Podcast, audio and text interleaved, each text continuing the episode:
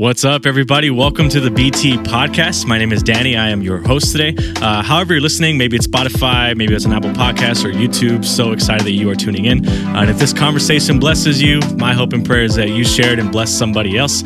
Uh, and I'm excited about today's conversation. To me, it's going to be, uh, I think, a unique conversation when it comes to what we're going to talk about today.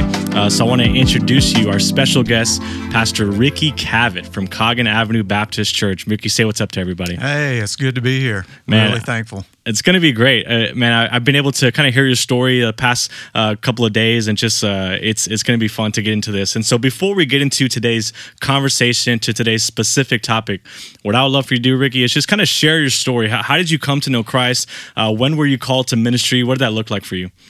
Yeah, I I grew up out in West Texas, and uh, at 14 years of age, uh, I became a follower of Christ and uh, just got real active in my church after that, and uh, and grew in my walk with the Lord. And uh, you know, still playing sports in high school mm-hmm. and being involved in uh, several different things. And uh, about 17 years old, I really felt like that's uh, God was placing a call on my life to ministry. I had no idea what that would look like or what it would be, uh, but surrendered the call um, and uh, thought it might be music ministry and uh, liked to sing and be involved in music. Uh, but I went to Wayland Baptist University, and there, uh, through series of events and opportunities to do youth ministry uh, for a couple of summers, I just feel like that's where God was leading me nice. and confirmed a call. Uh, yeah, to awesome. work with youth. Yeah. And so right now you are the student pastor of Coggin Avenue Baptist Church. That's correct. Right. Uh-huh. And notice how I said that you are the student pastor. Not you were, or you're not. You weren't previously a student pastor. You are still continuing as student ministry. That's correct. Yeah. And so, tell us really quick. How long have you been a student pastor at this church? I've been serving at Coggin for 32 years. Mm. Uh, as actually for the first about 25, I did university and youth. Okay. Uh, but about eight years ago, we brought in a full time university person. So that was kind of uh, I missed that a little bit, uh, but it was really helpful to be able to even focus more on students. Student ministry for 32 years. Yeah. I'm just gonna like say that one more time in case maybe our, our like our listeners didn't hear that. 32 years of student ministry to me that is such a unique story because uh, you know you've been in ministry for a long time, and a lot of times what we see in ministry is we see you know different ministers, pastors go on to different type of ministries, even like just different mm-hmm. churches uh, and those sort of things. But I love the fact that in your story uh, you've been in student ministry at the same church in the same ministry for a long time, and so mm-hmm. one of the the today's topic is going to be about longevity in ministry and, and really how to be faithful as ministers of the gospel, as pastors, and what that looks like. And so now you've been in ministry for such a long time, uh, and, and, I think about different different stats, and I honor your faithfulness in that uh, because stats do show that that one out of every ten pastors uh, will not retire as a pastor, which is a, a wild mm. stat. And it, even also thinking that uh, when it comes to student ministry in the same location in the same church, uh, the kind of tenure average is about eighteen months. You know, about a year and mm. a half. Uh, and I think you've gone over that just a little bit with being a student ministry for thirty two years. And so the first question I have for you is a lot of times in ministry, uh, we place people in positions to serve in ministry uh, that can often best relate to the people that they're serving to, right? And so you mm-hmm. think about maybe in young adult ministry, sometimes people place a young adult-ish type of person into that ministry. Uh, and so specifically with student ministry, there's often this temptation to place somebody that's maybe energetic, that's young, that's on Instagram, that's on social media, all those things. Uh, well, what are your kind of thoughts on that? Yeah, I uh, of course when I started, I had that youthfulness, yeah. uh, and that's kind of gone away uh, over the years.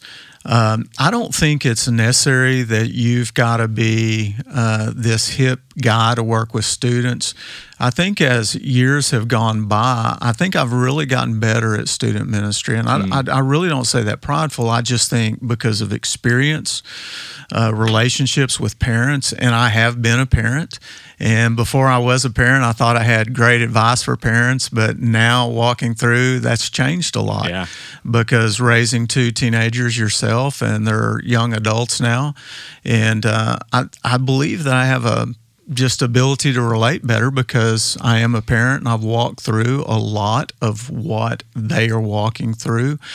And I don't think it's about uh, just being necessarily young and energetic. I still think I'm pretty energetic mm.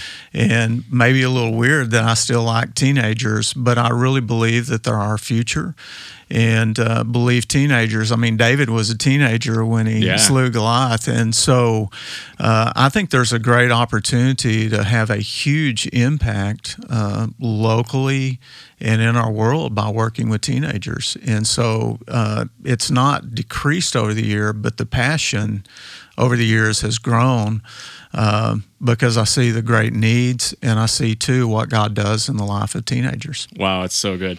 Uh, you know, a lot of times for for student pastors, they get their mm-hmm. energy from like energy drinks like Red Bull, Monster. Where do you get your energy from? Well, uh, coffee in the morning. Usually it's a one cup of coffee in the morning, and I still work out a couple of times a week minimum. Do a few push ups and set ups and things. And yeah, and but I, no I do, energy drinks for you, right? No energy drinks. That's good. Yeah, yeah. stay away from those. Lots of water. That's awesome. Uh, well, what are ways? And you kind of got into this a little bit, but in, in talking about how when you started off, you you you felt like you were like the most relatable person to them, uh, but then you started relating to parents and kind of adjusted the ways that you relate specifically as you oversaw this student ministry. Uh, and so, what are ways that you've seen yourself relate to students, and how has that changed over the years, like just in your tenure there? I, I would say most students don't want someone necessarily their age; they want someone to listen to them and I really believe I'm a good listener. Mm. And uh, kids want someone to slow down, stop, look them in the eyes, and listen to them and care about them.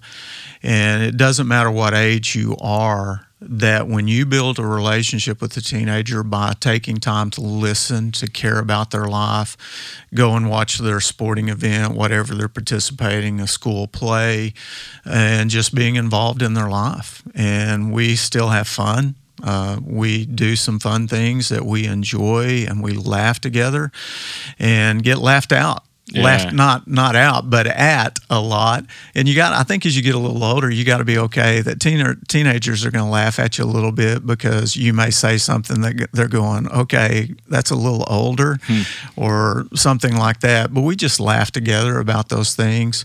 And when they know that you're going to stay and you're going to be there for them, and you care yeah. about them, teenagers are pretty forgiving when it comes to some of those other things. Man, it's so good. That made me think of um, you know, there's a story in the book of Acts where Peter, James, and John are going up to the temple gate to pray, and mm-hmm. they lay somebody at at the temple gate every day, a, a beggar, mm-hmm. and you know it says there that they stopped and looked at that person and you know peter does a whole like i don't have money I, don't, silver and gold i do not have but here's what i do have and give to you and i think there's such a, a powerful aspect of ministry of stopping and listening to the person in front of you and, mm-hmm. and so mm-hmm. often we're always on the go you know we're always yeah. trying to do the next event go to the next thing uh, and i love the fact that you said that that just stop and listen mm-hmm. to it to a teenager because a mm-hmm. lot of mm-hmm. times they're just struggling they have so many questions they have doubts and fears and worries and so so often they don't really feel like they have somebody to tell that stuff to mm-hmm. uh, because they won't open up to their parents or something like that and so i love the fact that you have built that trust for them. And I think that's been very powerful. Um, have you ever wrestled with maybe the thinking of getting out of student ministry? You know, you've been in it for such a long time. Uh, and, and, not to say this is the case, uh, but sometimes, sadly, this does happen where people maybe see student ministry as a stepping stone to something mm-hmm. else, whether it's going into young adults or maybe senior pastor mm-hmm. one day, those sort of things. But have you ever wrestled with that with that feeling of wanting to get out of student ministry? Yeah, absolutely, I have. Uh, there have been times that I've wanted to check it in mm-hmm. uh, just because it gets hard and it gets messy at times. And uh, there's a lot to carry when you're working with um, a lot of teenagers and all that they go through. And you love parents, and man, you're giving, giving, giving. And and there's been some times, Lord, is there something else I could do? And you know, uh, but God has never released me from that. And uh, most of the time, that's short lived for me because then something happens, or a student comes to faith in Christ, or one of our university students that, that we utilize as interns. Uh, you know, we see them go off and do ministry, and it just creates another layer of Yeah. accountability and investment.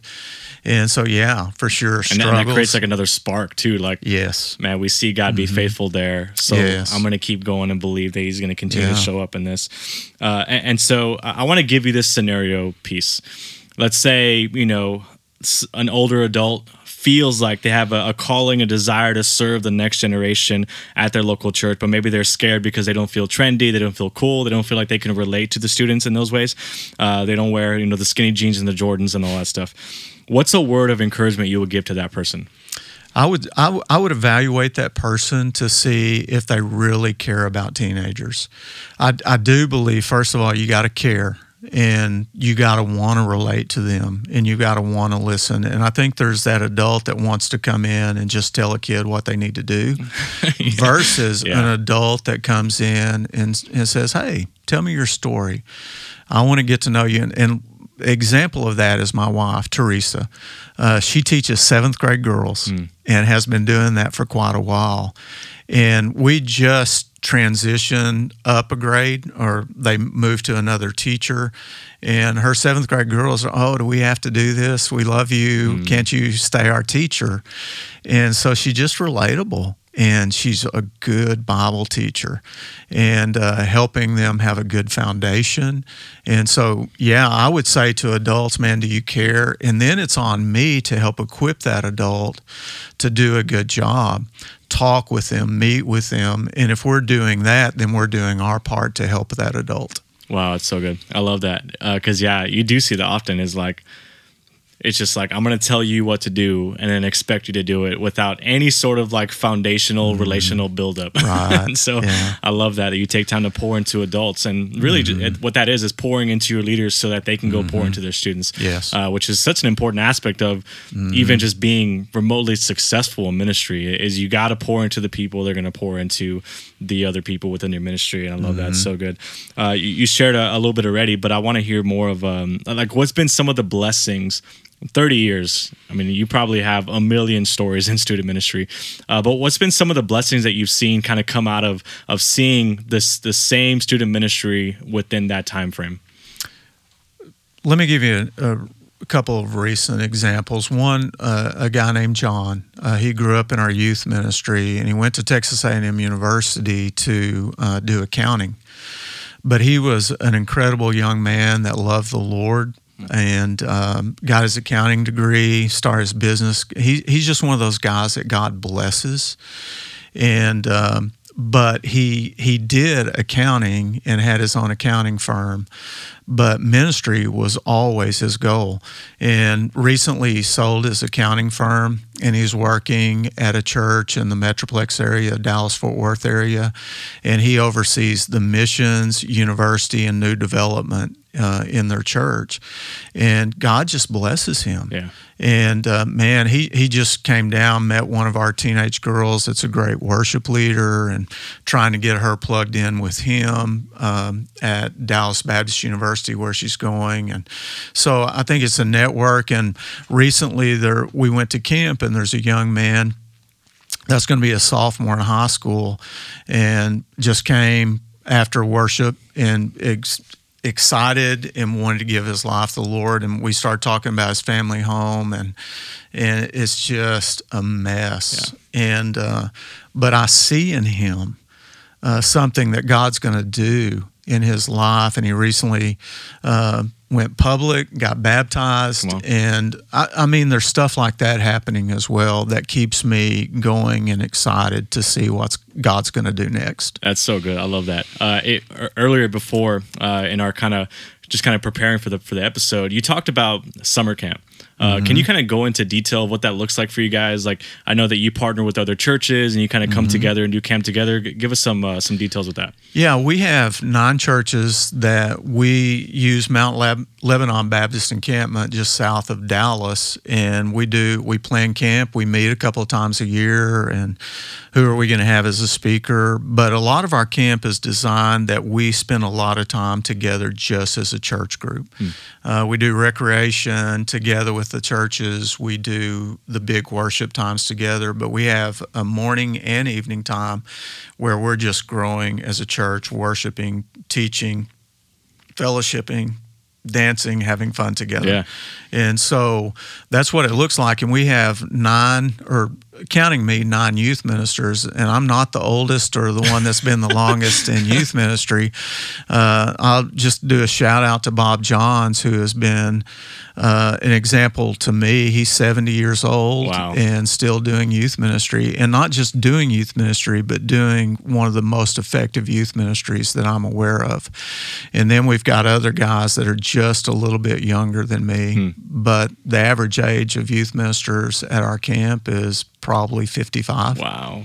That's that's unique. I love to hear that, uh, and, and I think that's powerful for for teenagers to see um, is the faithfulness of ministry. Um, because I think what happens a lot of times is, you know, for, for you, you got saved at 14, you, you felt a call to ministry. Similar to my story, I got saved later on in high school, but immediately fe- felt a call to ministry. And, and this is something I hear pretty often is people say, I feel called to ministry, I just don't know what that looks like. Right. Uh, and, and maybe that's something that you process with teenagers, with maybe college students, those sort of things. Uh, and and so, what advice would you give somebody? And and I think the advice can come just from people watching you guys do what you do in your faithfulness in ministry. But what advice would you give somebody who feels that call to ministry, but yet they don't know how to process it, they don't know what to do about it? Uh, and, and so, just kind of give us um, give us some, some advice on that. Yeah, I, recently we we're sending off two high school seniors that Phil called to ministry. Emma Grace is going to DBU to study. Um, uh, to the lead worship and uh, do worship ministry, and Jax is going to A and M, and uh, right now he's going to pursue engineering, but he's really struggling. We've had lots of conversation. What does that look like? But there's an there's obviously God is doing something in his life. And so not only do I see that as parents see it, other people see it, and then the gifting that comes along with that. And I, you know, I've heard people say stuff like, "Hey, if you can do anything else but ministry, Right, go yeah. do that." Yeah. And I think there is some truth in that. But I think what I would say as you continue to pursue or think about a calling to vocational ministry, we're all called to ministry in some Correct. way. Right. But vocationally, that that's going to be my career uh, is a little bit different. So what we try to do is we'll give them a book um, about calling to ministry. Uh, What book read- is that, if you don't mind me asking? you know, it's just called Call to Ministry, and I cannot remember the author of that at this point. But it's a great book, and I'll get that information to yeah, you. that'd be great. But we work through that, we talk through that, and I personally meet with them, and we just ask questions, and um, and challenge them with the giftedness. Are you gifted to this? Do you have a passion? Jax is going to share a challenge with our youth Wednesday night. And so we put them in front of students, give them an opportunity to share or teach and see if that's something, yeah, I think this is something that I would like to do. Nice. And then even when they go off to college, we stay connected with them and try to connect them with the church and get them involved in ministry, leading a small group or whatever it may be. And we also do that at Howard Payne. And one of the blessings that we have is we have a lot of students that are Howard Payne students that Right. help us in our youth ministry. And we utilize about 20 college students on Wednesday nights to lead small groups. And then we have interns that we talk with them through. Our, our current intern is about to go to Honduras. He got married and is going to serve. And when he came to Howard Payne, um, he thought he was going to do drama and theater. And uh, as he got involved in student ministry, he just, man, this is I believe God's calling me this, and we affirm that giftedness in his life and see that.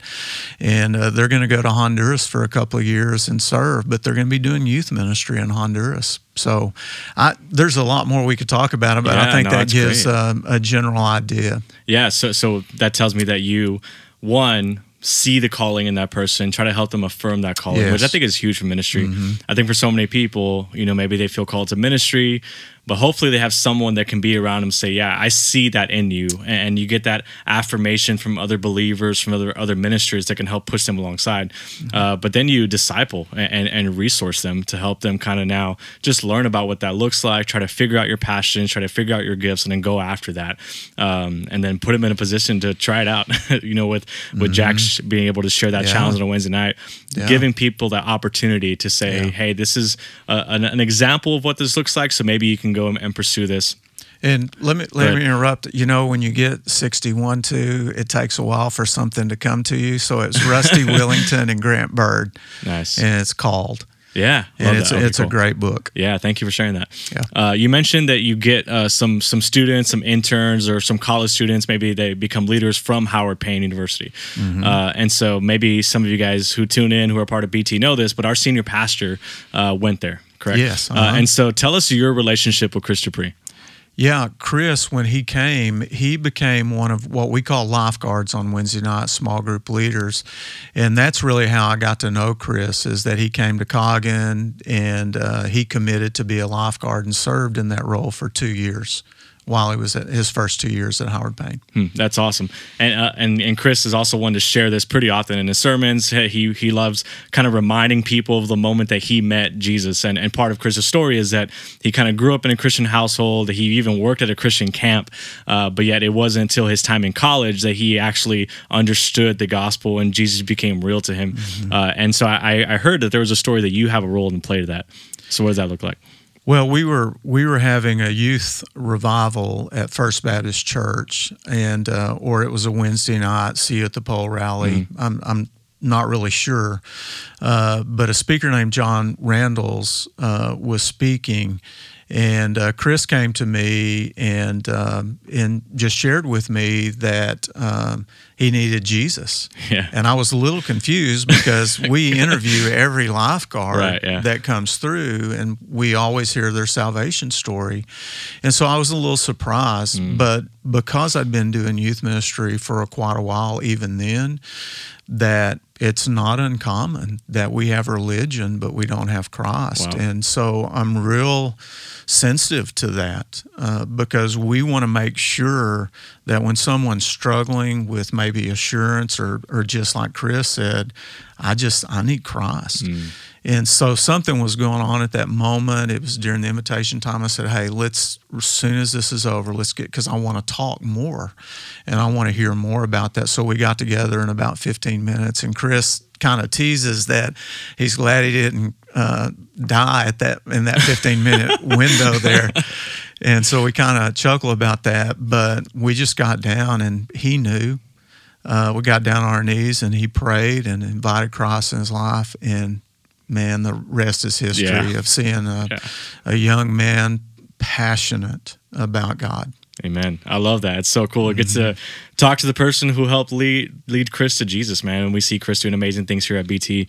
Uh, I love that. And so, kind of now getting more personally into your life, into your mm-hmm. uh, really your walk with Christ. And so, practicing this level of longevity in ministry, uh, of not just being in ministry for so long, but also being ministry at one place for so long um, there has to be some like rhythms of life that you've kind of developed over your lifetime of just pursuing Jesus, this spiritual uh, reality that you go after. And so, so what does that look like for your life? What are the the spiritual rhythms of life that you have? Well, I think first of all, if I'm going to be a youth minister and I'm going to teach them God's word, it would be so disingenuous if I was not in the Word of God. Mm-hmm. Um, it's not a have to for me; it's a want to. And and I can't say that every morning I get up and I spend an hour in the Word of God, but uh, I get up and I get my Bible and usually oatmeal is my breakfast choice, and uh, and I just read God's Word because if I'm going to ask students to do that, I want to model that for them. Yeah. So it's very important for me to model what I'm asking them to do because I couldn't do it uh, any other way. And so I think in youth ministry and growing and being at the same place that everything's up for uh, change every year. That if we're going to stay fresh, uh, we do a lot of the same things. Uh, but it's not because we have to, but because we feel like it's effective and it's helping disciple students. Um, we meet with our interns on a weekly basis and our youth associate, and we plan. The first thing we do is we always pray together.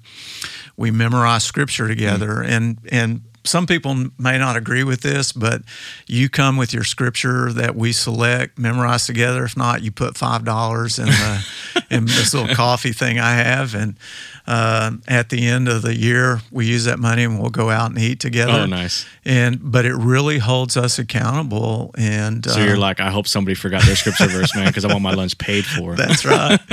and I actually got that from a, a youth minister that's uh, Grant Bird that's been in youth ministry about the same amount of time i have been. Mm. And so uh, memorizing scripture is just so important. Mm. And so we plan, we pray together, we laugh together, and sometimes we sit around and tell jokes. And uh, but we do laugh together and we have fun together. Uh, but there is an element with Howard Payne students that uh, they bring a freshness. They mm. always have yeah. good ideas and we utilize a lot of their ideas in our youth ministry and i think it does help keep things fresh and they have that youthfulness and honestly with howard payne there bringing in lots of college kids we have that youthfulness but we also have the maturity uh, that comes with age that's good. Yeah, yeah. I love that. And so summarize it in, in, in, two ways. It's pursue Jesus and pursue community. Yes. Right. It's having that time, yeah. that that personal, individual time with God. Uh, but then also surrounding yourself with people that you can network with, that you can do life with, that you can do ministry with. And that's what's going to help longevity in ministry and continue to be faithful. My last question I have for you. Uh, if you can go back and tell your teenage self something, a, a word of advice, uh, you know, spiritual advice, what's something you would say? I think I would say um, really take your faith serious. Um, I think enjoy uh, your sporting events, mm. uh, enjoy all the things you do, but you only have a limited window uh, to make an impact in your school. Wow. And I would say, Rick, man, there's a few things I would have done different. And uh, I think I did some things right, but I would say take advantage because Jesus is still the only way, the truth, and the life. Amen. And I, I think I would say, Rick, uh, be even more serious about that hmm. and be bold about that. That's good, man. Matt, Ricky, I loved getting to hear your story mm-hmm. uh, and just hearing your wisdom. Uh, my my hope and prayer is that looking at my lifetime of ministry, uh, that I can be faithful in the way that you were faithful in the longevity of ministry. And uh, man, it's it's exciting, encouraging, and love what you're doing uh, there at Coggin Avenue Baptist Church and how you're impacting teenagers and students, which is, you know, what we believe is the now generation, but also the next generation that's going to continue to pass this gospel forward.